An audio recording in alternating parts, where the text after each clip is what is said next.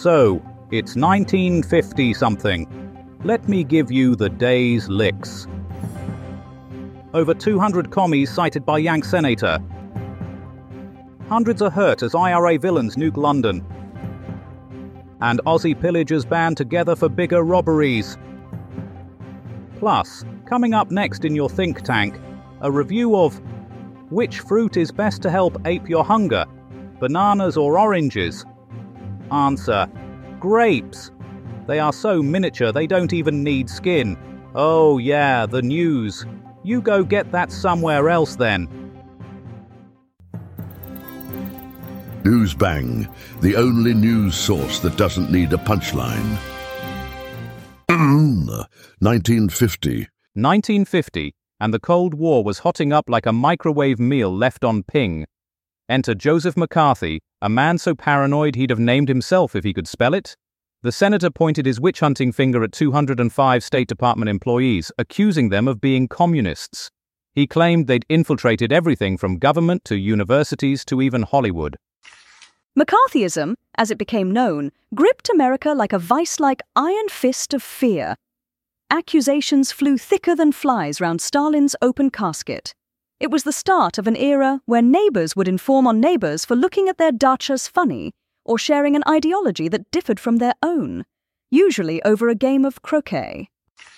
The second Red Scare swept through Washington, D.C. like Pol Pot through Cambodia's electoral rolls.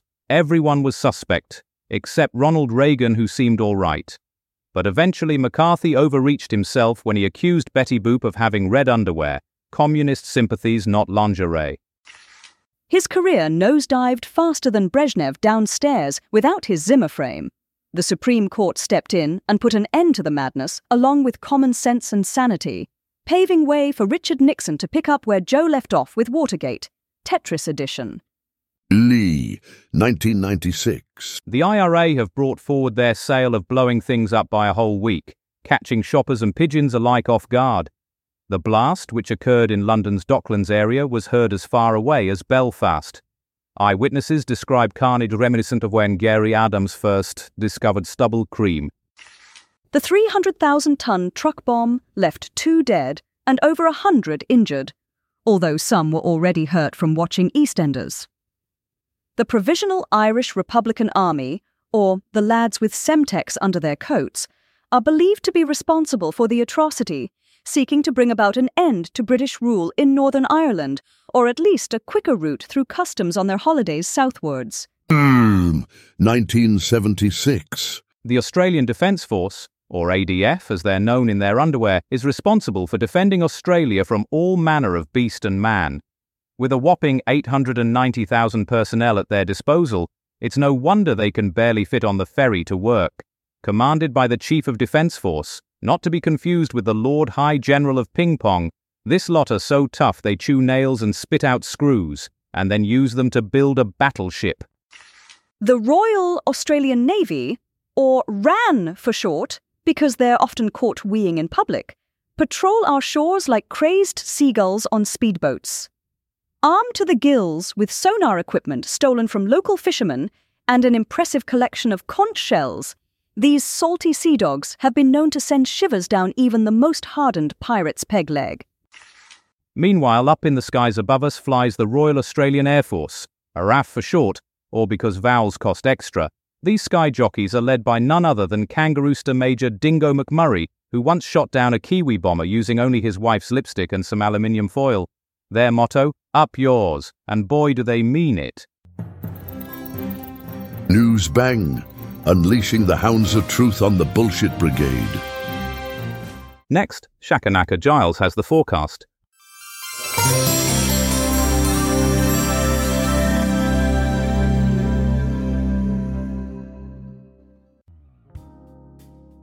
Tomorrow, we're in for a bit of a Sylmar shake up, but don't worry, it's just the weather. A chilly 6.6 degrees Celsius, a nod to that infamous 1971 earthquake, will greet the San Fernando Valley. It's as if Mother Nature's having a throwback moment, but don't fret, it's just a gentle reminder of the past. Los Angeles, the city of angels and film stars, will be shrouded in a cloudy veil, much like a diva hiding from the paparazzi. Expect a few drops of rain, not quite a downpour, but enough to make you feel like you're in a melancholic movie scene. Sylmar, the historic suburban neighbourhood, will be bathed in a soft drizzle akin to a light sprinkling of stardust. It's as if the city is remembering its past while embracing the present. In summary, a Sylmar shiver, a diva's veil, and a sprinkling of stardust. Bundle up and enjoy the nostalgia. And that's all the weather.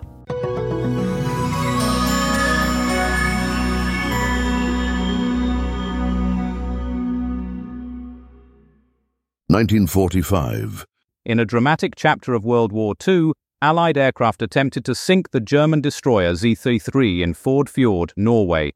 Despite their efforts, the ship remained afloat, continuing its duties escorting troop convoys. Tragically, this global conflict resulted in millions of lives lost due to genocides, starvation, massacres, and disease. The aftermath saw Germany, Austria, and Japan occupied by the victorious Allies. In Ford Fjord, Allied aircraft suffered losses during their assault on Z-33. The ship was eventually decommissioned before the war's end. To provide further insight into this historical event is our correspondent Brian Bastable. The year is 1945, and as I wade through this war zone, a constant rain of fire and steel, the Germans have brought forth their beast to defend this Ford Fjord. I speak, of course, of the mighty Z 33. This floating fortress has already tasted our iron and spat it back in defiance. The air above trembles with the fury of our engines, but we do not break against its sides like waves upon rock. As I look around me now at my comrades, all brave men who know what they face here today on these icy waters, they know that each wave could be their last, and yet they press on without fear or doubt. I'm reminded why we fight this war against evil itself. We will not rest until every last vestige of Nazi power lies broken beneath us. Until then, we shall fly into battle again and again until victory is ours. And may God have mercy on us all. Brian Bastable for Newsbang reporting live from the front lines over Ford Fjord. Etudu Sisti, 2001. In a shocking turn of events, the USS Greeneville, a nuclear powered attack submarine, collided with the Japanese training vessel Ehime Maru in 2001. The incident claimed the lives of nine individuals on board the ill fated Ehime Maru. This unfortunate collision unfolded during an emergency surfacing maneuver demonstration for VIP civilian visitors aboard the American submersible. As we delve deeper into this nautical nightmare, Ken Schitt will share his insights on the aftermath of this calamitous event. Good evening, degenerates. As we journey back to the dark days of 2001, let's not forget the year that brought us emo haircuts, glow sticks, and the catastrophic collision of two ships that would leave a nation in mourning. The USS Greeneville, a nuclear powered attack submarine, and the Ehime Maru, a Japanese training vessel, were supposed to coexist peacefully in the vast expanse of the Pacific Ocean. But on this fateful day, a tragic mistake would forever change the course of their destinies. The Greeneville, named after the lovely town of Greeneville, Tennessee, was performing an emergency surfacing maneuver for a group of VIP civilian visitors. It was supposed to be a spectacle of might and power, a display of American naval prowess, but instead, it turned into a fucking disaster. The Greeneville plowed right into the Ehime Maru, sending the ship spiraling into the depths of the ocean. The Maru sank within the blink of an eye, taking nine innocent lives with it. Four high school students, two teachers, and three crew members were lost forever, their futures snuffed out in an instant. The Ehime Prefectural Uwajima Fisheries High School where the Ehime Maru was operated by, is a place of learning and growth. But on this day, it became a place of mourning and despair. This is Ken Schitt, reminding you that no matter how powerful we think we are, we're all just a moment away from disaster. And when that moment comes, we're all equally vulnerable. Let's never forget the lives lost on that fateful day, and let's strive to learn from our mistakes. Because in the end, it's not about who's the strongest or the toughest, it's about who can learn to navigate the treacherous waters of life with grace and humility. Hmm, 1976. The Australian Defence Force, a formidable force of over 89,000 personnel, has been steadfastly defending Australia since 1976. This colossal force comprises the Australian Army, Royal Australian Navy, and Royal Australian Air Force. The ADF is helmed by the Chief of Defence Force, who answers to the Minister for Defence. The Royal Australian Navy navigates Australia's maritime frontiers, while the Royal Australian Air Force soars high in aerial warfare. The Governor General of Australia holds the esteemed title of Commander in Chief. Now we turn to Hardiman Pesto for an in depth look at the Australian Defence Force. Martin, I'm here in Canberra, where there are grave concerns that Australia's armed forces may be getting too big for their boots. I spoke to the Chief of the Defence Force, Admiral Sir Reginald Blimpington, who admitted the Navy now has so many ships they are struggling find names for them all. Names for ships? Is that really the top concern right now? Well, Admiral Blimpington certainly seems to think so, he told me they are resorting to names like HMS this one, HMS the other one. They even have one called HMS Help. I've run out of names. Fascinating. And what about the Army and Air Force? Are they faring any better? Well, the Army has ballooned to over 100,000 personnel thanks to enthusiastic recruitment drives. Unfortunately, they are struggling to find enough uniforms. Many soldiers are resorting to wearing their pajamas into battle. Their pajamas? Is Australia under threat of invasion by night raiders? Not at all. The Admiral assured me they are ready to repel any invasion, be it day or night. As long as it's after breakfast time, of course. Wouldn't want to face the enemy on an empty stomach. And what about the Air Force? Grounded for lack of planes? Oh no, the opposite, in fact. Thanks to a typo in a procurement contract, they accidentally ordered 10 times more fighter jets than intended. There's now nowhere left to park them all, and suburban streets are filled with jet planes. So let me get this straight.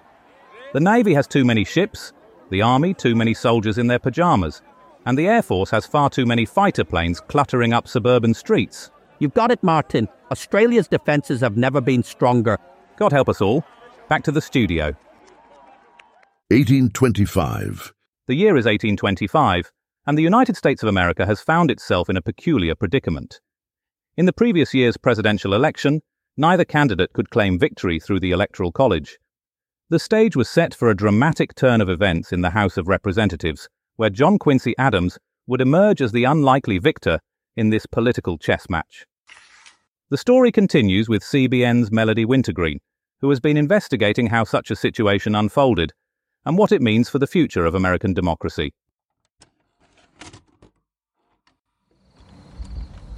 The year is 1825, and the hallowed halls of the House of Representatives are abuzz with a political pageant unlike any other. In a twist of electoral entanglement, no presidential hopeful has corralled a majority of the Electoral College's votes, catapulting Congress into the role of kingmaker. Enter John Quincy Adams, son of a founding father and now father to a nation's future, as he stands on the precipice of power in this contingent election extravaganza. The air is thick with anticipation as state delegations huddle, their votes an amalgamated force in this high stakes game of presidential poker. Whispers of deals and political promissory notes flutter like confetti in the corridors of power. The ghosts of elections past hover, eager to see if Adams will ascend to an office once held by his dear old dad. As the final tallies are etched into the annals of American history, John Quincy Adams emerges victorious, his presidential destiny secured not by public mandate, but by congressional coronation. And so, in an era where horseback was high speed and candlelight illuminated political strategy, America witnesses the birth of a presidency that began not in a ballot box, but within the storied walls where representatives reign supreme. Thus concludes our tale from Capitol Hill, where John Quincy Adams grasps the reins handed to him by the very hands that govern the governed. This is Melody Wintergreen, witnessing history in the making at the contingent election that crowned a commander in chief. News bang. The truth will out eventually. And now, Riderboff is about to take us back in time to the year 2020, when Japanese figure skater Yuzuru Hanyu achieved a historical pirouette by winning the Four Continents Championships. Let's listen.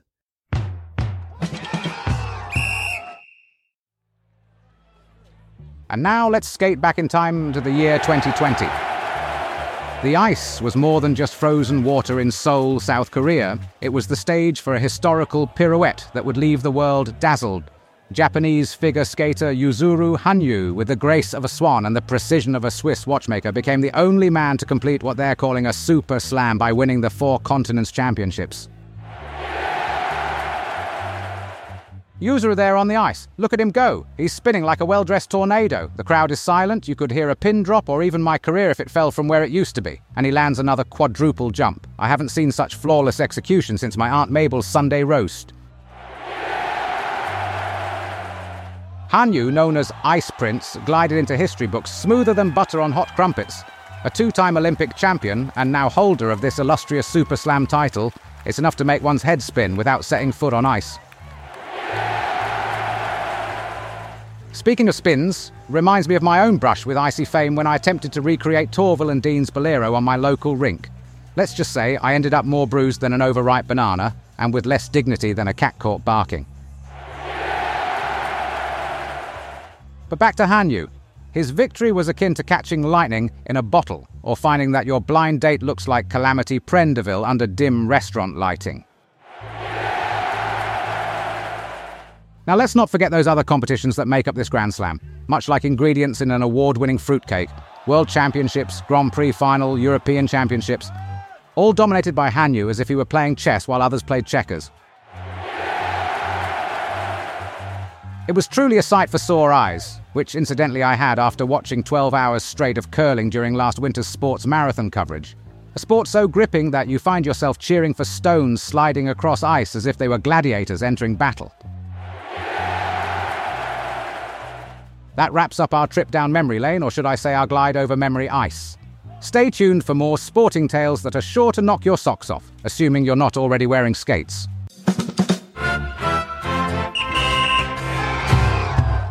Traffic mayhem and avian selfies take centre stage today, as Polybeat brings us the latest from the nation's roads. Prepare for a wild ride with colliding trains in Germany, sheep sit ins, and even Stonehenge on the move.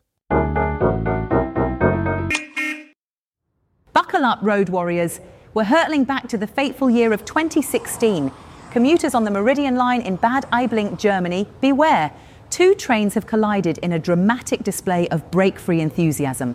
12 lives lost and 85 injured. This isn't your average Friday, the 9th of February. Bad Aibling's spa town reputation may take a hit, but perhaps the scalding hot tubs will provide some relief.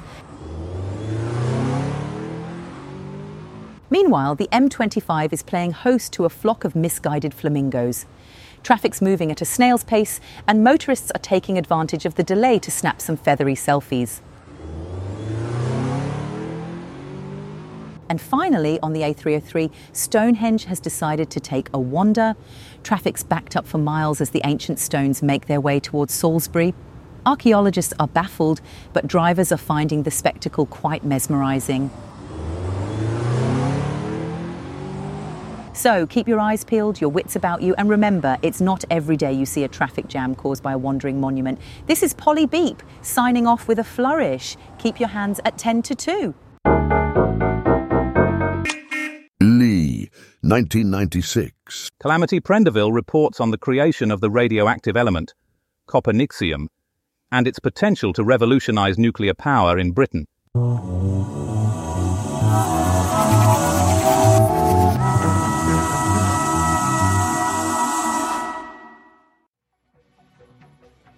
Welcome back to Newsbang, where we're celebrating British innovation. Today, we're time travelling to 1996 when the GSI Helmholtz Centre for Heavy Ion Research in Darmstadt, Germany, unveiled a groundbreaking discovery. They created an element so radioactive it could power a rocket to Mars or give you a wicked sunburn. That's right, folks. It's copernicium. Copernicium is a synthetic element with symbol Cn and atomic number 112.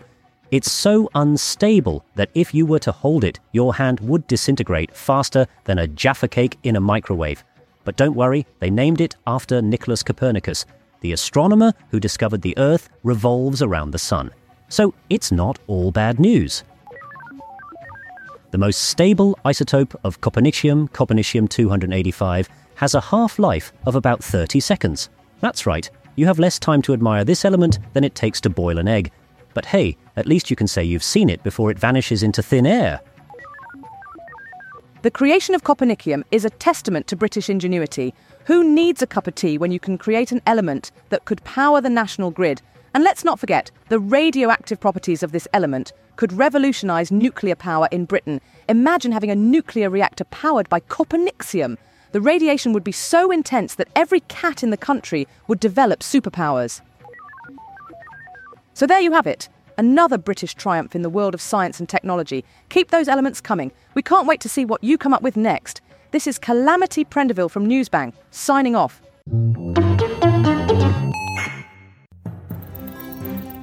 Uber News Bang, a reality check for the reality show.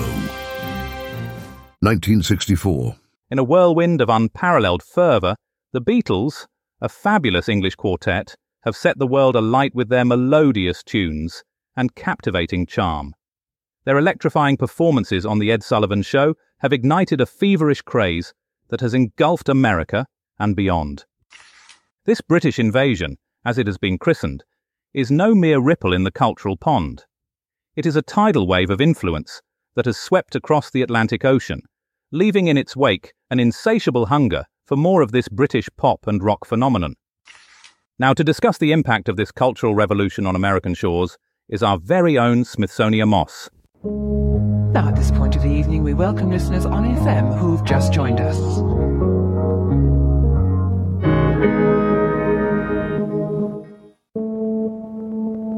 Whoa, my beautiful beatniks and mod monsters. It's Smithsonian Moss, your high priestess of pop culture, coming at you live and in living color. Tonight, we're throwing it back to the swingin' 60s when four mop topped lads from Liverpool rode the wave of Beatlemania straight into the squishy hearts of American teens. Picture it 1964, the year when the air was thick with the scent of teen spirit and Aquanet hairspray. The Beatles, those cheeky chaps, invaded the airwaves of The Ed Sullivan Show, and bam! America's musical landscape got hit harder than a drum solo by Ringo Starr himself. Let's talk about the hysteria, folks. Girls were fainting, boys were jealous, and parents were just plain confused. It was like a mass outbreak of the cooties, but instead of itching, you got an insatiable urge to twist and shout. And can we talk about the suits? The Beatles were sharper than attack, with their matching outfits and haircuts that looked like they were done by a bowl and a pair of dull scissors. But who cared? They had that je ne sais quoi, or as we say in English, that I want to hold your hand vibe. The British invasion was more than just a fad. It was a full blown cultural exchange program with a backbeat. The Fab Four didn't just bring their catchy tunes across the pond, they brought the whole bloody British Empire with them. Suddenly, American kids were saying Cheerio and sipping tea, all while trying to decode what the hell I Am the Walruses meant. So let's raise our glasses to the Beatles, the lads who made it cool to be British, made screaming in public socially acceptable, and proved that all you need is love and a catchy hook. This has been Smithsonian Moss, and remember, in the end, the love you take is equal to the love you make. News Bang, a stark choice between fact and fiction. And now it's time for a look at tomorrow's headlines. The Times Spanish nationalists complete Catalonia conquest. There's a map there of Spain. The Independent Union Navy wipes out Confederate mosquito fleet. There's a picture there of a mosquito. The Daily Mail Oxford students and townsfolk riot over tavern dispute. There's a photo there of a broken bottle. And finally, the mirror tuberculosis outbreak forces hospital closure. There's a chart there of lung capacity. That's all from us this evening. Good night. Tune in next time for more artificially intelligent hilarity. Newsbang is a comedy show written and recorded by AI. All voices impersonated. Nothing here is real. Good night.